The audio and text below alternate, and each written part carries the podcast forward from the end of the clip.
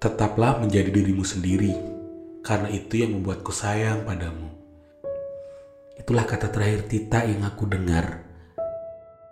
Malam itu memang kami sedang bercekcok. Masalah-masalah kecil yang biasanya memang kami perdebatkan, tapi aku tidak pernah mendengar Tita sesabar ini malam itu. Aku memang penuh emosi malam itu hingga aku membanting setirku ke kanan dan melewati jurang. Malam itu mungkin akan menjadi malam terakhir kami. Mobilku masuk ke jurang di perbatasan Ngawi, Surakarta.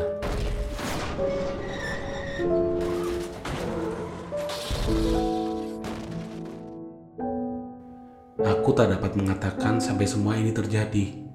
Kulihat wajahnya membeku dengan senyum di balik isak tangisnya.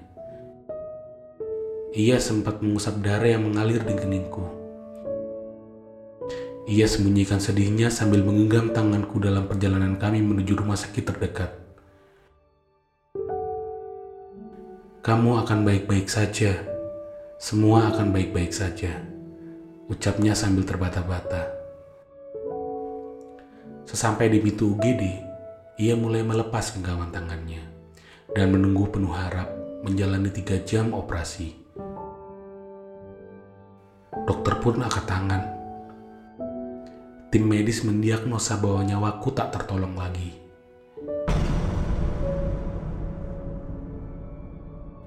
Kulihat tubuhku terbujur kaku di balik selimut putih. Sementara di luar UGD, Tita menangis histeris di pelukan ibuku.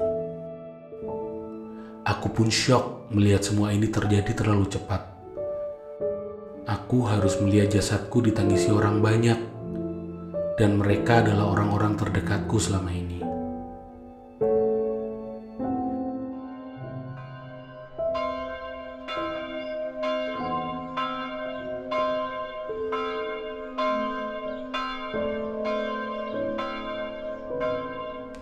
Dua hari sudah kulihat orang-orang makin berdatangan mengelilingi jasadku yang telah dimandikan. Masih kulihat Tita dengan sabar duduk di sebelah jasadku sambil menggenggam rosarionya. Entah mengapa, ia terlihat begitu tenang dan sesekali membuat tanda salib di depan jasadku. Kulihat tubuhku sudah diselubungi setelan jas putih ala Eropa dengan sarut tangan putih. Kulihat ibuku masih menangis histeris di pelukan ayahku yang tak kalah sedih.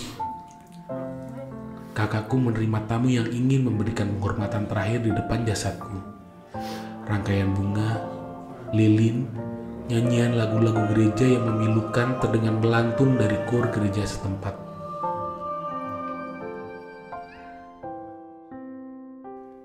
Romo Franz yang telah siap memimpin misa siang itu menghentikan langkahnya dan melihat ke arahku. Entah mengapa, ia seperti dapat melihatku yang berdiri di samping jasadku. Ia memberkatiku layaknya orang yang masih hidup. Aku melihat dia tidak mati. Percayalah saudara-saudara terkasih, ia belum mati.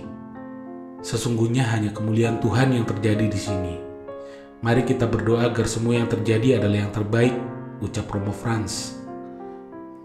Dan saat misa dimulai, aku melihat sesosok pria berjubah putih.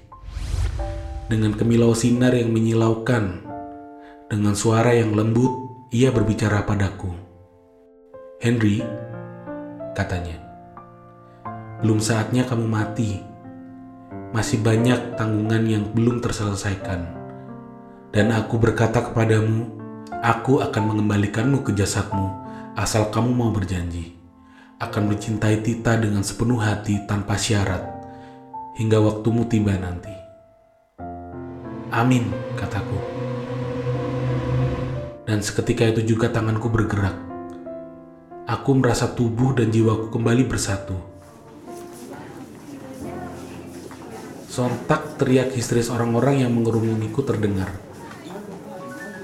Namun aneh, Tita tak sedikit pun terlihat tegang. Aku tahu kamu gak akan ninggalin aku secepat ini, ucapnya. Sambil mengusap air matanya, ia berdiri dan mengulurkan tangannya ke arahku untuk membantuku bangkit dari tempat satu kali dua meter itu. Apa yang terjadi? Kata-kata yang pertama yang keluar dari mulutku. Dan semua orang di sekitarku pun mulai ketakutan. Romo Franz yang mengerti kejadian itu berusaha menenangkan tamu. Kemuliaan Allah terjadi di tempat ini. Saya percaya dan kita semua harus percaya katanya. Dan perkataan Pastor Franz itu mulai menyurutkan ketakutan para tamu. Satu persatu orang di sana dimulai dari kedua orang tuaku memelukku, sangkat menemukan anaknya yang hilang. Berlanjut dengan ratusan orang yang ada di tempat itu.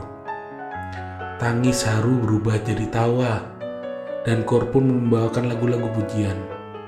Namun aku melihat Tita tersenyum tenang, seperti ia mengetahui apa yang akan terjadi sebelumnya. Apa yang kamu minta saat berdoa tadi pagi? Apa kamu minta agar aku hidup lagi? Tanyaku. Hmm, Tita mengangguk dan tersenyum haru. Aku belum siap kehilangan kamu, tambahnya. Begitulah hari demi hari terlalui semenjak hari menegangkan itu. Hingga saat ini aku masih bertanya-tanya, siapa pria dengan kemilau cahaya itu?